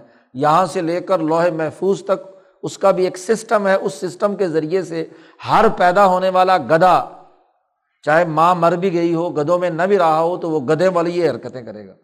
کیونکہ اس کے اندر جو، اس کی جو روح ہے، روح حیوانی اس روح حیوانی کی واسطے سے ہی اس کو لوہے محفوظ سے اس کی تقدیر کے مطابق تمام علوم یا الحامات آ رہے ہیں۔ اور یہاں بھی ایسا ہی ہے۔ جانوروں میں بھی کہ کسی قسم کے بعض احکامات وہ ہوتے ہیں جو تمام افراد میں پائے جاتے ہیں۔ سارے گدوں میں پائے جائیں گے، سارے خچروں میں پائے جائیں گے، سارے گھوڑوں میں پائے جائیں گے۔ اور بعض وہ ہوتے ہیں جو خاص نسل کے گھوڑے میں ہوتے ہیں۔ مثلاً ومن ہا مالا یوجد اللہ فی الباز کیونکہ وہاں مادے کی استعداد اتنی عمدہ ہوتی ہے مثلاً جو گھوڑا جس کی پانچ کنالیں جسے کہا جاتا ہے کہ چاروں پاؤں جو ہیں وہ سفید ہوں اور ماتھے پر بھی سفید ٹکیا موجود ہو تو اس کو پانچ کنالی گھوڑا کہتے ہیں۔ اور وہ گھوڑا چلنے میں، دوڑنے میں اور باقی امور کے اندر باقی عام گھوڑوں کے مقابلے میں ایک خاص ہی خصوصیات اور صلاحیت کا مالک ہوتا ہے۔ مادے کی استعداد اور ساخت کی وجہ سے بھی یہ فرق پڑ جاتا ہے۔ وہ تتفق الاسباب اور اسباب کے مختلف ہونے اور اتفاق سے بھی ہو سکتا ہے۔ ایک کو ایک طرح کی غذا ملی، ایک طرح کی پرورش ہوئی، اس کا سائز بڑا اچھا تھا، اس نے اس کو نکھارا اس کی غذائیں اس کے مطابق دی تو وہ گھوڑا اور طرح کا طاقتور نکلتا ہے، دوسرے کو ہاں جی نہیں ملی تو وہ بیچارہ اسی نسل سے ہی ہوتا ہے، لیکن ویسی استعداد کا حامل نہیں ہوتا۔ وہ انکانہ اصل الاستعداد یوم الکل اگرچہ اصل استعداد میں سارے افراد برابر ہوتے ہیں، لیکن ہاں جی ان میں درجات ہوتے ہیں بعض خصوصیات جو خاص نسل یا خاص گھوڑوں میں پائی جاتی ہیں، مثلاً۔ جیسے شاہ صاحب نے کہا، کل یاسوب بین نحل شہد کی مکھیاں تو ویسے سب ہیں اور ان تمام کا کام ہے شہد بنانا، لیکن شہد کی مکھیوں کی جو ملکہ ہے اس کو یاسوب کہتے ہیں۔ وہ سائز میں اور باقی تمام چیزوں میں وہ پورے چھتے کی ملکہ ہوتی ہے، چھتے کا پورا نظم و نسق اس کے کنٹرول میں ہوتا ہے۔ چھتے کے اندر جہاں کہاں سڑکیں ہیں، کہاں شہد بنانے کے محفوظ رکھنے کا عمل ہے، کہاں اس کے جو فضول اور لغویات چیزیں ہیں، ان کو کیا ہے؟ دور کرنے کا عمل ہے، وغیرہ وغیرہ۔ وہ علامہ دمیری نے بڑی تفصیل سے شہد کی مکھی کو ایک شہری ریاست سے تعبیر کر کے اس کے حقائق واضح کیے۔ جو مکھی کسی زہریلے پھول پر بیٹھ جائے اور کہیں خدا نخواستہ زہریلا شہد لے کر آ جائے، تو اول تو وہ داخل نہیں ہو سکتی اندر۔ اور اگر کہیں داخل بھی ہو گئی تو اس کے اتنے چوکیدار اور نگہبان اس کے اندر ہوتے ہیں کہ وہ اس کو کیا ہے وہیں مار کر ختم کر دیتے ہیں۔ بس ملکہ حکم دیتی ہے کہ اس نے، اس کا مزاج بگڑ گیا، اس کو زہر اور شفا والے چیز کا فرق نہیں پتہ چلا۔ لہٰذا یہ اب اس قابل نہیں ہے کہ یہ کیا ہے، شاید اکٹھا کرنے کے لیے اس کو بھیجا جائے۔ وغیرہ وغیرہ۔ اب یہ یاسوب ایک الگ خصوصیات کی حامل اور وہی ملکہ بن سکتی ہے، وہی اس سسٹم کو چلا سکتی ہے۔ ایسے ہی آپ دیکھیے کہ طوطے تو سارے ہوتے ہیں، لیکن ببغا وہ طوطا جس کی وہ گلے کے اندر کیا ہے گانی لگی ہوئی ہوتی ہے، اس کو ببغا کہتے ہیں۔ وہ جو طوطا جو ہے یت علم محاکات اسوات الناس باد تعلیم و تمرین کہ اگر اس کو انسان آواز سکھائیں، تعلیم و تربیت دے دیں، تو وہ انسانوں کی طرح آواز نکالتا ہے۔ میاں مٹھو چوری کھانی ہے۔ ہر طوطا تو یہ بولتا نہیں ہے۔ تو اس خاص طوطے کی خاص نسل میں خاص حکم پایا جاتا ہے، جو دوسروں میں نہیں پایا جاتا۔ یہاں تک شاہ صاحب نے جانوروں کا الگ الگ جو امتیازی تقدیر ہے وہ بیان کر دی۔ اب آئیے حضرت انسان کی طرف۔ سمن ضر الا نو انسان اب ذرا دیکھو انسانی نو کو۔ تجد لہو ما وجت فل اشجار و ما وجت فی اصناف الحیوان۔ انسان پر اگر غور و فکر کرو تو اس انسان کے اندر بعض تو وہ چیزیں پائی جاتی ہیں جو درختوں سے تعلق رکھتی ہیں۔ اور بعض وہ چیزیں پائی جاتی ہیں جو جانوروں سے تعلق رکھتی ہیں۔ کیونکہ یہ ان جانوروں کی نسل سے ہے انہیں درختوں کی نسل سے ہے، اسی کی ارتقائی شکل ہے اس کا جسم۔ تو اس کے اندر درخت جیسے نشو و نما چھوٹا ہوتا ہے اور وہ بڑا ہوتا چلا جاتا ہے، ایسے ہی اس کے اندر بھی ہے۔ اور جیسے جانوروں کے اندر کچھ خصوصیات پائی جاتی ہیں، وہ اس کے اندر بھی پائی جاتی ہیں۔ مثلاً چھینک کا آنا، انگڑائی کا لینا، ڈکار کا آنا فضلات کا خارج کرنا، پیدا ہوتے ہی اپنی مادہ یا ماں کا تھن کی طرف جا کر تھن کو چوسنا جانور میں بھی ہے، انسان میں بھی ہے۔ یہ تمام چیزیں وہ ہے جو حیوانات سے مثلاً مثال دے کر چند باتیں کہی ہیں۔ بہت ساری چیزیں ایسی ہیں جو حیوانات کے ساتھ انسان کے اندر پائی جاتی ہیں۔ تو گویا کہ اس کے جسم کی تقدیر میں ہاں جی درختوں کی خصوصیات اور اسی کے ساتھ ساتھ کیا ہے؟ اور اب ہمیں تو مزید تحقیقات سے پتہ چل گیا کہ معدنیات کی بھی اپنی خصوصیات ہوتی ہیں۔ خاص قسم کا معدن یا خاص قسم کا ایلیمنٹ کوئی انسان کھا رہا ہے تو اس پر خاص طرح کے جسم پر اثرات مرتب ہوتے ہیں۔ جس مٹی سے جو رزق بن رہا ہے وہ کھا رہا ہے، اس کے بھی اثرات ہوتے ہیں۔ افریقہ کی پکی ہوئی فصل کھانے والا کالا کلوٹا نکلتا ہے اور وہی گندم ہندوستان میں کھانے والا اور رنگ کا ہوتا ہے، وہی گندم کھانے والا یورپ کے اندر گورا ہوتا ہے۔ تو گویا کے معدنیات کے، نباتات کے، حیوانات کی بہت ساری چیزیں ہیں جو اس کے جسم کی ساخت اور اس کی نشو و نما میں پائی جاتی ہیں۔ لیکن اسی کے ساتھ ساتھ و تجد معذال کفی خواسن یمتاز و بحا منسائل الحیوان۔ اس انسان میں آپ پائیں گے یہ بات بھی کہ بہت ساری ایسی خصوصیات پائی جاتی ہیں جو باقی انسانوں میں نہیں ہوتی، باقی حیوانات میں کیونکہ زندگی ارتقا کر کے انسانیت کے دائرے میں داخل ہو گئی۔ مثلاً اس انسان کی جو خصوصیت ہے، حیوان کی حیثیت سے وہ ان نتق بولنا ہے۔ باقی حیوانات ان کے اندر بولنے کی اہلیت اور صلاحیت نہیں ہے۔ فہم الخطاب ہے، بات کو سمجھنا۔ جانور کے اندر یہ بات نہیں ہے۔ اسی لیے پرانے فلاسفہ نے جو جس میں انسانی کا مشاہدہ کرنے والے تھے، انہوں نے انسان کی تعریف کی کہ حیوان ناطق جانور ہے، بولنے والا۔ باقی جانور جو ہے وہ تو کیا ہے بولتے نہیں ہیں، یہ بولتا ہے۔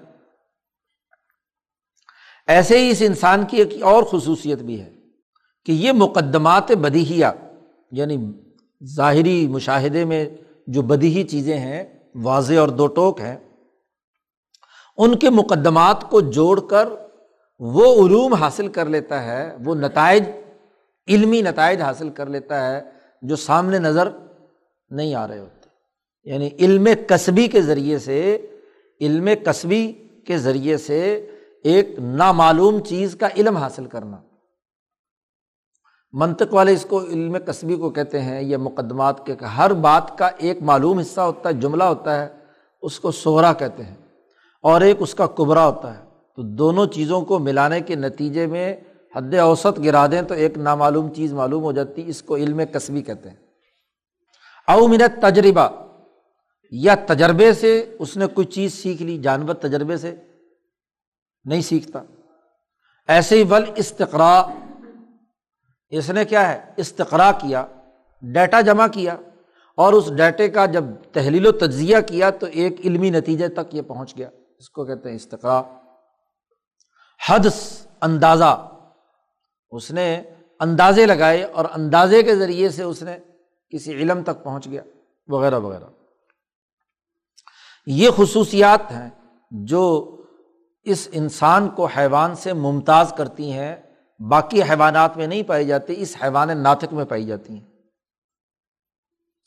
وہ امنہا کچھ باتیں ایسی بھی ہیں جو انسان کو حیوان سے ممتاز کرتی ہیں کہ الحتمام و بھی امور یس تحسنہ بھی عقل ہی کچھ ایسے امور سر انجام دیتا ہے یہ ان کا اہتمام کرتا ہے کہ جو اس کی عقل کی نظر میں اچھے ہوتے ہیں۔ جس کا مشاہدے سے اندازے سے یا بولنے سے تعلق نہیں ہوتا۔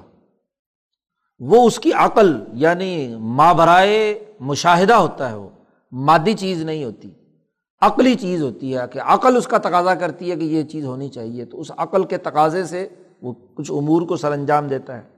لا یجد ہا بحص ہی ولا وہم ہی وہ اپنے احساسات اور اپنے وہم سے اس کا ادراک نہیں کر سکتا۔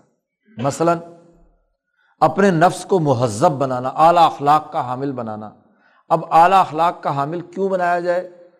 اور وہ اخلاق جو ہیں، وہ کوئی حصی نہیں ہے، مثلاً تہارت حاصل کرنا، مثلاً بہادری اور دلیری کا ہونا، مح، مثلاً کیا ہے ہاں جی اچھا فصیح السان ہونا، وغیرہ وغیرہ، یہ اعلیٰ اخلاق ہیں، تو ان اخلاق کے ساتھ اپنے نفس کو مہذب بنانا یہ محسوسات میں سے نہیں ہے، یہ عقلی طور پر ہم سمجھتے ہیں کہ ہماری شخصیت کو بہتر بناتا ہے، آپ اچھی تقریر کر سکتے ہیں اچھی تفہیم کر سکتے ہیں، اچھے انداز میں ہاں جی علم بیان کر سکتے ہیں، تو یہ آپ کا یہ مہذب بنانا، یہ آپ کو عقلی طور پر پسندیدہ ہے۔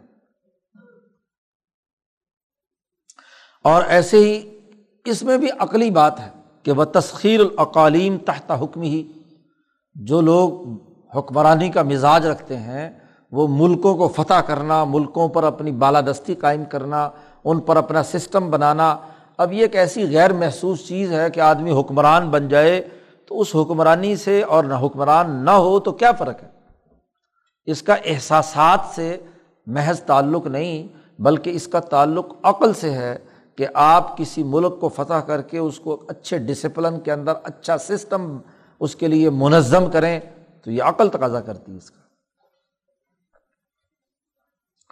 شاہ صاحب کہتے ہیں ولیزا علی کا یہ توارد اعلیٰ اصول حاضل امور جمی العمم یہ جو باتیں ہم نے بیان کی ہیں، بولنا، سمجھنا، علم حاصل کرنا، مشاہدات، تجربات سے عقلی طور پر کچھ چیزوں کو پسند کر کے اپنے نفس کو مہذب بنانا، اپنے لیے کوئی نظام اور سسٹم بنانا، یہ ایسے امور ہیں، یہ ایسی بنیادی اثاثی اصول ہیں کہ دنیا بھر کی تمام اقوام اس پر متفق ہے حتیٰ کے شاہ صاحب کہتے ہیں، سکان شواہق الجبال۔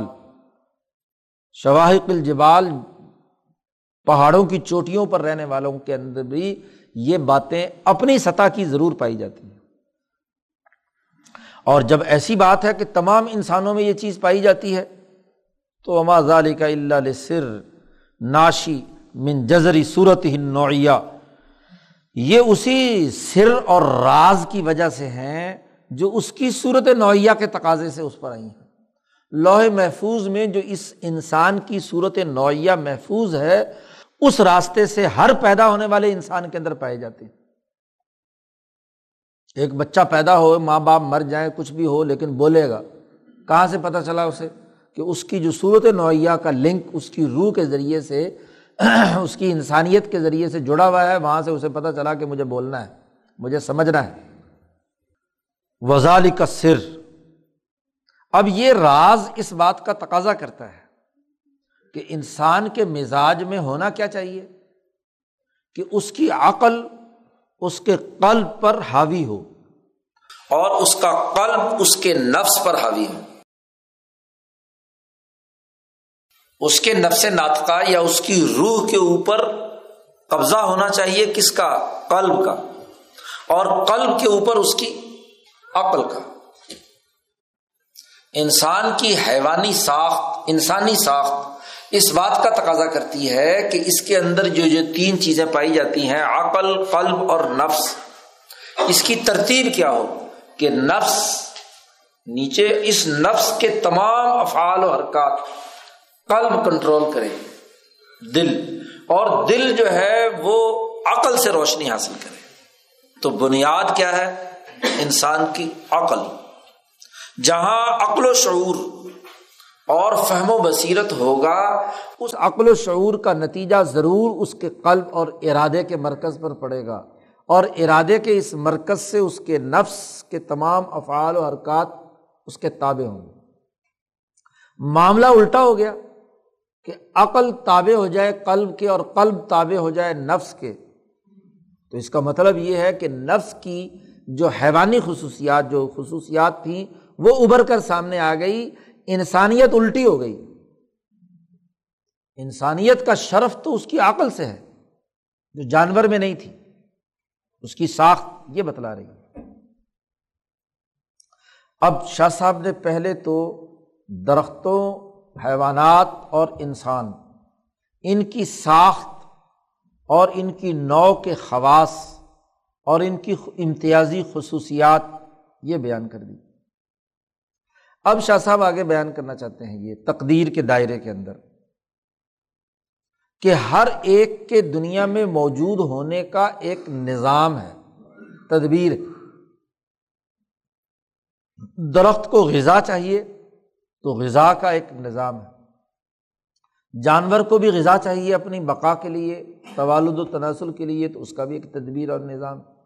ایسے انسان اس کا بھی ایک نظام ہے۔ تو ہر ایک تینوں دائروں کی جتنی بھی یہ اقسام ہیں، ہر ایک کو اپنے بقا کے لیے، اس دنیا میں رہنے کے لیے ایک تدبیر اور سسٹم کی ضرورت ہے۔ بغیر سسٹم کے یہ اپنی تمام ضروریات پورے نہیں کر سکتے۔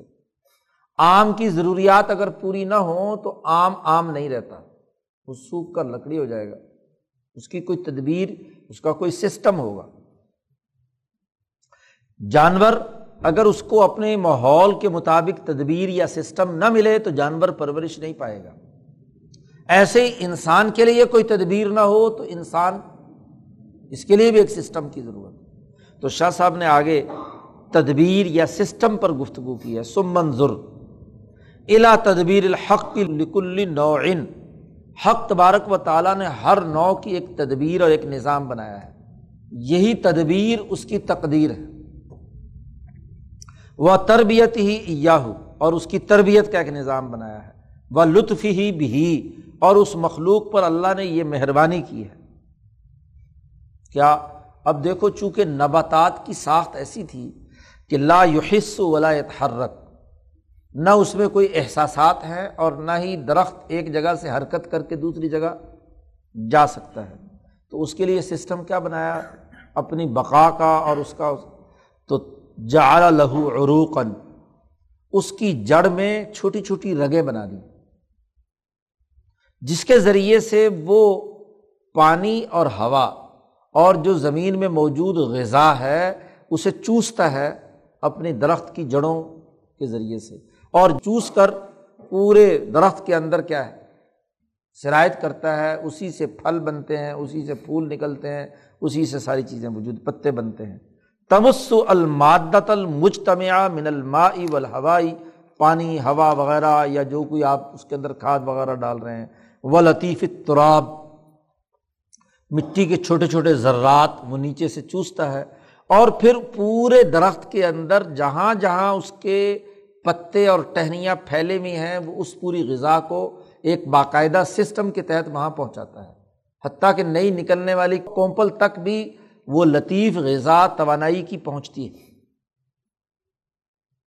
اعلیٰ تقسیم توڑتی ہی اصورت النوعیہ اسی اساس پر جو اس کی صورت نوعیہ نے اس کو تقسیم کر کے چیزیں دے دیں تو غذا اس نے لی۔ اب ایک ہی زمین ہے، پانی بھی ہے، ہوا بھی ہے، آپ نے کھاد بھی ڈالی، یوریا، پوٹاشیم وغیرہ وغیرہ۔ آپ نے بہت ساری چیزیں ڈالیں لیکن وہیں آم کا درخت لگا ہوا ہے، وہیں سیب کا لگا ہوا ہے، وہیں کیا ہے، کھجور کا لگا ہوا ہے۔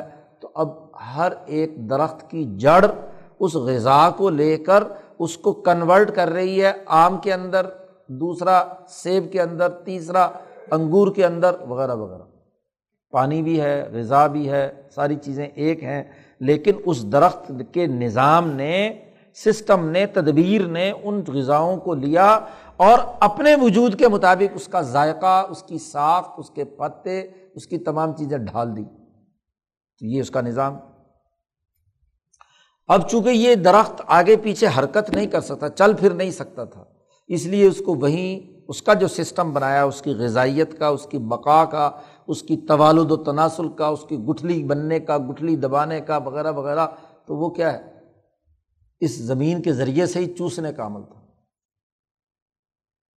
حیوان کی سطح پر جب ان زندگی آئی تو وہ ان حیوان ایک حساس، متحرک بال ارادہ اپنے ارادے سے ایک جگہ سے دوسرے کا جانور جا سکتا ہے، اڑ سکتا ہے، چل سکتا ہے۔ تو لم یڈ اللہ عروقن اس کے لیے اس کے جسم میں کوئی رگیں نہیں بنائی، جڑ نہیں بنائی کہ جہاں کہاں جہاں سے وہ غذا لے، کہ وہ زمین سے اپنا مادہ چوسے۔ بلکہ اس کو کیا کہا؟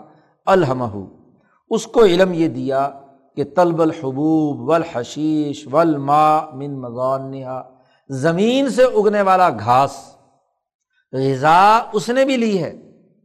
اور غذا اس نے بھی لی ہے۔ کہاں سے لی ہے؟ زمین سے ہی۔ وہی زمین تھی جس زمین کے اندر آپ نے وہ تمام کھاد ڈالی، پانی ہے تمام چیزیں ہیں، اور اس سے وہ نباتات اگے، گھاس اگا۔ اور یہی گھاس کس نے کھایا؟ جانور نے۔ تو جو توانائی یا جو بنیادی عناصر ہاں جی براہ راست زمین سے چوس کر درخت نے لینے تھے، وہ کیا ہے؟ درخت کے واسطے سے کیا ہے؟ اس جانور کے اندر چلے گئے۔ وہ الحمہ جمیا مایاحتاج الہ من الرتفاقات تو حیوانات کی سطح پر جتنے ارتفاقات کی صورت ہو سکتی تھی، ان تمام کا ان کو الہام ہوا کہ کہاں کہاں، کس جگہ اس کی غذا کی چیزیں ملیں گی۔ جو گوشت کھانے والے جانور ہیں، وہ گوشت کھانے والے جانوروں کو کہاں شکار کریں گے اور جہاں دوسرے ہاں جی پرندے، چرندے ہیں، ان کو اس کے مطابق۔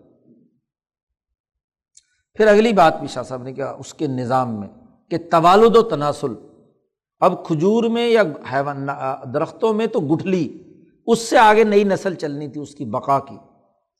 اور یا زمین میں بھی جب وہ چیزیں جو تعفت سے پیدا ہوتی ہیں، کیڑے، مکوڑے یا جو رینگنے والا ہاں جی چھوٹے چھوٹے گڈوئے شڈوئے جو زمین سے نکلتے ہیں، وہ نو جو لائے تکون من الارضی تکون دیدان منہا۔ اس طرح کیڑے مکوڑوں کی طرح پیدا نہیں ہوتی، تو اللہ نے اس کی ایک تدبیر بھی کی کہ ان کا جو نظام ہے، مادہ اور نر کا کراس، اور اس کراس کے نتیجے میں ان کی نسل کا بڑھنا، اس کے لیے نظام یہ بنایا۔ اودافی ہی کون تناسل۔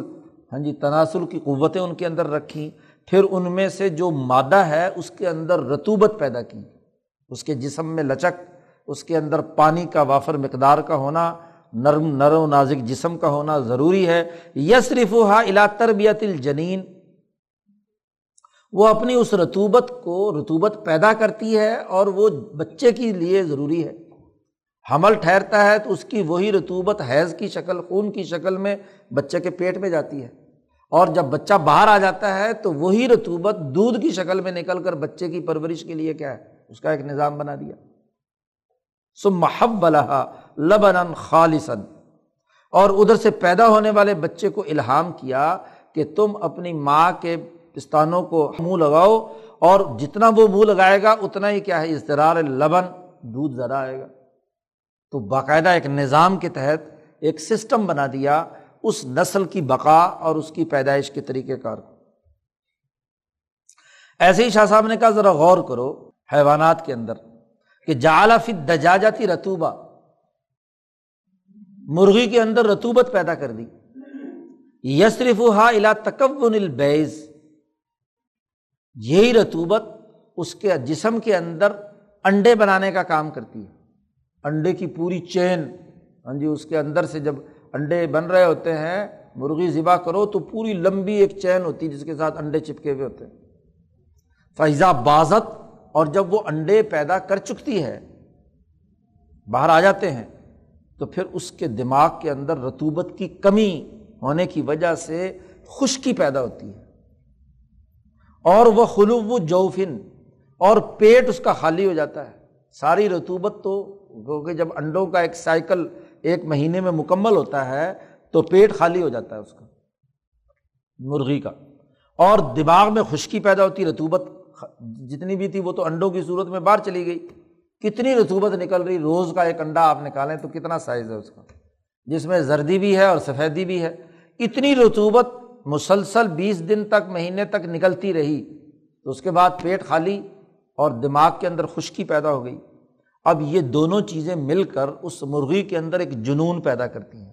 یہ ملانا ہا اعلیٰ جنون یس تر کا مخالطت بنی نوعیہ جو اس کو تقاضا کرتا ہے کہ اپنی باقی مرغیوں سے علیحدہ ہو جائے۔ اور علیحدہ ہو کر وہ جو انڈے رکھے ہوئے ہیں، ان کے اوپر آ کر بیٹھ جائے۔ پیٹ خالی ہوتا ہے تو پیٹ خالی اگر ہو تو اس کے اوپر جیسے اب ہاں جی حضور کے بارے میں آتا ہے، صحابہ کے بارے میں آتا ہے کہ خالی پیٹ کیا ہے؟ پتھر باندھ لیتے تھے۔ پتھر باندھنے سے کیا ہوتا ہے؟ پتھر باندھنے سے میدے کے اوپر اگر پتھر باندھ کر اس کو دبائے رکھا جائے تو بھوک نہیں لگتی۔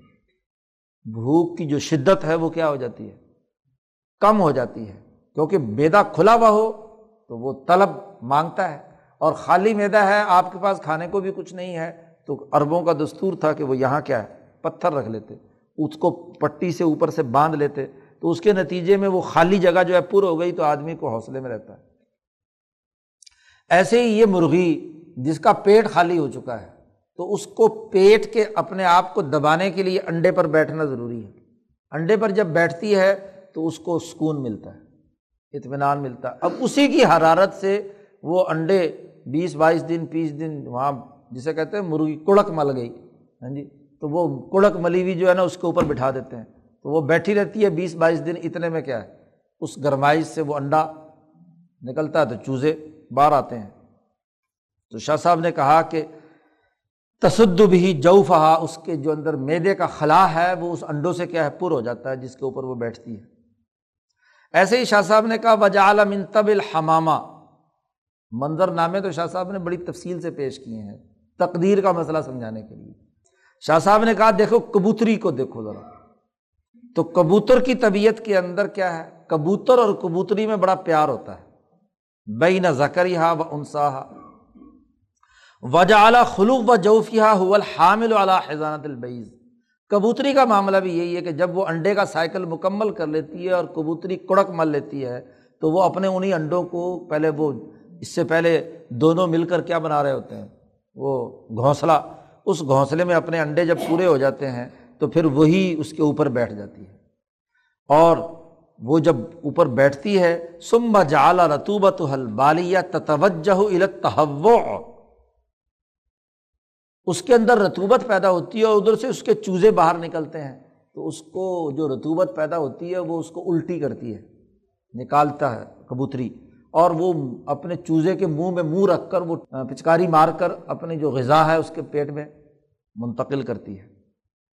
وجہ اللہ رحمتاً الفرخ۔ اس کو اپنے اس چوزے پر جو بچہ نکلا ہے چوزا اس کے اوپر بڑی شفقت اور رحمت ہوتی ہے۔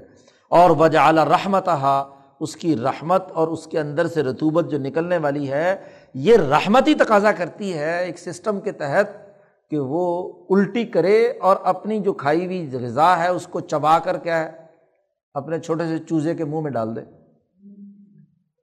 وہ دف الحبوبی ولما علا جو فی فرق اور دانے اور پانی لائے، اس کو چبائے، نرم کرے اور اس کو لعاب بنا کر کیا ہے اپنے چوزے کے منہ میں دے دے۔ اور جب وہ کبوتری یہ کام کرتی ہے، تو کبوتری کے ساتھ کبوتر کا بھی بڑا عشق ہوتا ہے۔ تو اس لیے وہ کبوتر بھی کیا کرتا ہے؟ جال زکر بنہا بصب العنس وہ بھی اپنی معنس کی تقلید کرتا ہے، وہ بھی یہی کام کرتا ہے۔ وہ بھی باہر سے دانہ دونوں چک کر لاتا ہے۔ اور لا کر وہ دیکھتا ہے کہ جب یہ کبوتری اپنے بچے کو دے رہی ہے تو وہ بھی ان کے منہ میں پھر پچکاریاں ڈال کر ان کو کیا ہے؟ غذا دے دیتا ہے۔ اس کا اپنا ایک نظام ہے۔ وہ خلق الفراخ مزاجن رتبن پھر اس بچے کے اندر بھی جو نیا نیا ہے، جتنی رتوبتیں دونوں نے دی، کبوتر اور کبوتری نے، اس کے نتیجے میں اس کے اندر کیا ہے؟ بڑی نرمی اور رتوبتیں پیدا ہوتی ہیں۔ اور یہی رتوبتیں اس بچے کے اندر جا کر اس کے پر نکالنے کا ذریعہ بنتی ہیں۔ تو اس کا پر اس کو اڑانے کے لیے اور چلانے کے لیے کیا ہے؟ کام کرے، یہی رتوبت کنورٹ ہوتی ہے کس کے اندر؟ اور جیسے ہی اس کے پر تیار ہو جاتے ہیں تو اب اس کو کیا ہے؟ گھونسلے سے دھکا دیتی کہ چل بھائی، تو بھی اڑنا شروع کر۔ تو وہاں سے وہ جیسے پر پھڑ پھڑاتا ہے تو ایک نظام کار کے تحت کیا ہے؟ تو یہ پورا ایک سسٹم ایک نظام ہے۔ اس کے بغیر کبوتر، کبوتری اور اس کی نسل آگے نہیں چل سکتی۔ یہ تو جانوروں کا نقشہ، جانوروں کا نظام شاہ صاحب نے بیان کر دیا۔ اب آئیے حضرت انسان کی طرف۔ علما کال انسان و ما احساس ہی و تحرک ہی انسان کے احساسات اور ادراکات اور حرکات ویسی ہیں جیسی جانور کی۔ لیکن اس کے ساتھ ساتھ اس کے اندر ایک صلاحیت یہ بھی ہے کہ یہ فطری اور جبلی الحامات کو قبول کرنے اور علوم طبعیہ یعنی گرد و پیش کی اشیا سے استفادے کے متعلق جو علوم ہیں، وہ بھی حاصل کرتا ہے ذا عقل و تولید للعلوم القصبیہ۔ عقل مند ہونے کی وجہ سے۔ حیوان سے اس کی امتیاز اسی لیے ہے کہ اس کے اندر قوت عقلیہ پائی جاتی ہے۔ تو اس قوت عقلیہ کے نتیجے میں اس کے الہام اور علم کی حاصل کرنے کی صلاحیت بھی اعلیٰ درجے کی ہے۔ اور اس کے ذریعے سے وہ اپنے کھانے پینے کی چیزوں کو پیشے اختیار کرتا ہے، پیشوں کا الہام اس پر ہوتا ہے۔ تو الحمہ تو اللہ نے اس کا نظام جاری کرنے کے لیے اس کو کیا ہے، کاشتکاری کا نظام سمجھایا۔ ذرا وہ تو جانور تو جو جنگلوں کا گھاس تھا وہ کھا کر اپنا روٹی روزی پر یا گندم کے دانے کہیں پڑے ہوئے مل گئے، قدرتی وہ کھا لیے جانوروں نے۔ لیکن انسان نے کہا کہ دانے خود اگاؤ۔ یہی ہے نا علامہ آدم السما آدم کو کیا سب سے پہلے کاشتکاری سکھائی؟ کہ انسان نے آ کر ہاں جی ذرا ولغرس درخت اگائے، لگائے، تجارت، معاملات، خرید و فروخت، لین دین وغیرہ وغیرہ وغیرہ۔ اس عقل کی وجہ سے اس کے اندر یہ ساری چیزیں وجود میں آئیں۔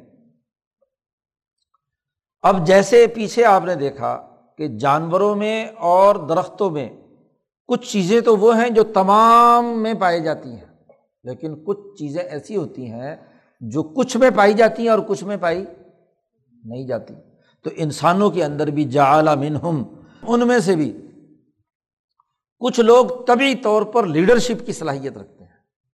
یعنی یہ جتنے بھی معاملات ہیں، کاشتکاری ہے، تجارت ہے، کاروبار ہے، کچھ لوگ وہ ہیں جو اس کے ڈسیزن لینے، کاروبار کرنے، کاشتکاری کرنے اس کی عقل وافر کی وجہ سے اس کی مینجمنٹ کرنے کی اہلیت رکھتے ہیں۔ لیڈرشپ کی ان کے اندر صلاحیت ہوتی ہے۔ اسید بتبا ول اتفاق ایک اور بات بھی شاہ صاحب نے کہی۔ ایک تو وہ سردار یا حکمران ہوتا ہے، لیڈر ہوتا ہے جو واقعتاً اوریجنل لیڈر ہوتا ہے اور اپنی اسی لیاقت اور صلاحیت کی وجہ سے وہ رہنما بنا۔ بعض لوگ ہوتے ہیں جن میں اہلیت کچھ نہیں ہوتی، کودن ہوتے ہیں۔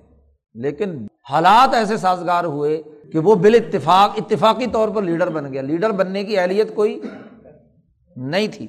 سید بتبا ول اتفاق شاہ صاحب نے دونوں باتیں کہی ہیں کہ لیڈر بنا تو یا تو اپنی طبی صلاحیتوں اور استعداد کی وجہ سے، علمی مہارت کی وجہ سے، یا اتفاقیہ وراثت میں آ گئی نیلا تھا، وراثت میں بادشاہ بن گیا، حکمران بن گیا۔ یا حالات ایسے بنے کہ جن حالات کی وجہ سے کیا ہے؟ لوگوں نے اس کو حکمران بنا دیا۔ اور ایسے ہی شاہ صاحب نے کہا کہ کچھ لوگ کے ہوتے ہیں ول بتبا ول اتفاق ایک آدمی طبی طور پر لیڈرشپ کی صلاحیت نہیں رکھتا، اس میں دوسرے کے تابے ہو کر کام کرنے کی صلاحیت ہے۔ ورکر اچھا ہے، طبی طور پر۔ وہ خود مینجمنٹ اس کے اندر، اس کے اندر صلاحیت نہیں ہے۔ لیکن کچھ لوگ ہوتے ہیں کہ جو تھے لیڈر آزاد اور حریت والے تھے۔ لیکن حالات زمانہ ایسے ہوئے ظلم کے نظام میں کہ اتفاق سے بےچارا وہ کیا ہے؟ ماتحت ہو گیا۔ یعنی اس میں ماتحتی والی خصوصیت نہیں تھی، لیکن ظلم کے ماحول اور نظام یا اتفاق کے نتیجے میں کیا ہو گیا؟ بیچارے کو غلام ڈکلیئر کر دیا۔ سلمان فارسی ہاں جی لوگوں نے پکڑ کر غلام بنا لیا۔ حالانکہ خود تو لیڈر تھے۔ زید ابن حارثہ آزاد تھے اور حریت اور لیاقت والے آدمی تھے۔ ان کو پکڑ کر لوگوں نے غلام بنا کر حضور کے پاس لا کر کیا ہے؟ حضور نے انہیں آزاد کیا اور آزاد کر کے ان کو کیا ہے؟ رہنما بنا دیا۔ تو یہ صلاحیتوں اور استعدادات کے فرق اور یا ماحول کے اتفاق کے نتیجے میں یہ دو چیزیں یہ بھی پیدا ہوتی ہیں۔ ایسے ہی وجا منہم الملوک و رعیہ اسی کی بنیاد پر کچھ لوگ ان حکمران ہو جاتے ہیں اور کچھ لوگ کیا ہے؟ عام رعایا میں سے رہتے ہیں۔ پھر اسی طریقے سے انسان کے اندر جعلمنہم الحکیم المتکلم بالحکمت الہیہ انسانوں میں سے بعض انسان وہ ہوتے ہیں جو حکیم ہوتے ہیں، ایسے حکیم جو حکمت الہیہ سے متعلق گفتگو کرتے ہیں۔ الہیات کا ایک مستقل علم ہے، جس کو فلسفہ اولا بھی کہا جاتا ہے۔ یعنی جس میں ذات باری تعالیٰ، اس کی صفات، فرشتوں اور عقلوں وغیرہ سے بحث کی جاتی ہے۔ اس کو حکمت الہیہ کہتے ہیں۔ ایسے ہی کچھ حکیم یا سمجھدار لوگ ہوتے ہیں، وہ حکمت طبعی یعنی فزکس اور کیمسٹری کے کیا ہوتے ہیں؟ ماہرین ہوتے ہیں، ان کی عقل اس میں کیا ہے؟ زیادہ تیزی کے ساتھ چل رہی ہوتی ہے۔ کچھ لوگ ہوتے ہیں جو حکمت ریاضیہ میتھمیٹکس کے کیا ہوتے ہیں؟ آدمی ہوتے ہیں تو اس کے اندر ان کا ذہن زیادہ دوڑتا ہے۔ اور کچھ لوگ وہ ہوتے ہیں جو حکمت عملیہ یعنی سسٹم بنانے اور چلانے، مینجمنٹ کرنے وغیرہ وغیرہ ان کی اہلیت اور صلاحیت رکھتے ہیں۔ وجہ عالم الغبی اللہ لاحتیٰ کا اللہ بضرب من تقلیدن اور پھر ان میں سے بعض ایسے غبی اور کند ذہن ہوتے ہیں کہ جب تک کوئی ان کو راستہ نہ بتلائے، کسی کی تقلید کیے بغیر وہ ایک قدم بھی آگے نہیں بڑھ سکتے، انگلی پکڑ کے چلانا پڑتا ہے۔ شاہ صاحب کہتے ہیں، ولی کا ترا امام الناس من اہل البوادی والحضر متواردین اعلیٰ حاضی تمام لوگوں کی تمام قوموں اور نسلوں پر غور و فکر کرو تو ان میں شہری اور دیہاتی ہاں جی جتنے بھی لوگ ہیں، ان کے اندر آپ کو مختلف قسموں کے، مختلف اہلیتوں کے، مختلف صلاحیتوں کے لوگ آپ کو ملیں گے۔ شاہ صاحب کہتے ہیں وہ حاضہ کلو شرح الخواص و تدبیرات الظاہرہ المتعلقہ بقوت ہل بہیمیاں یہ جتنی بھی ہم نے انسان کی خصوصیات بیان کی ہیں، یہ ان تمام تر خواص اور ظاہری تدبیرات جن کا تعلق اس کی قوت بہیمیا سے ہے۔ یہ اس کی تفصیلات ہے انسان کی تقدیر کا یہ جو دائرہ ہے، یہ اس کی قوت بہیمیا سے تعلق رہتا ہے، اس کا ایک نظام کار۔ اور وہ ارتفاقات ہل معاشیہ، اس کی معاشی یعنی دنیا میں زندگی بسر کرنے سے متعلق جو ارتفاقات ہیں، تو یہ اس سے متعلق تفصیلات ہیں جو یہاں ہمارے سامنے آئیں۔ یہ قوت بہیمیا کی بات آ چکی ہے۔ ایک دائرہ مکمل ہو چکا ہے۔ اس کے بعد اگلا دائرہ ہے قوت ملکیہ کا۔ آگے قوت ملکیہ کا سمن تقل علاقوت الملکیہ پر آگے شروع ہوگا۔ اللہ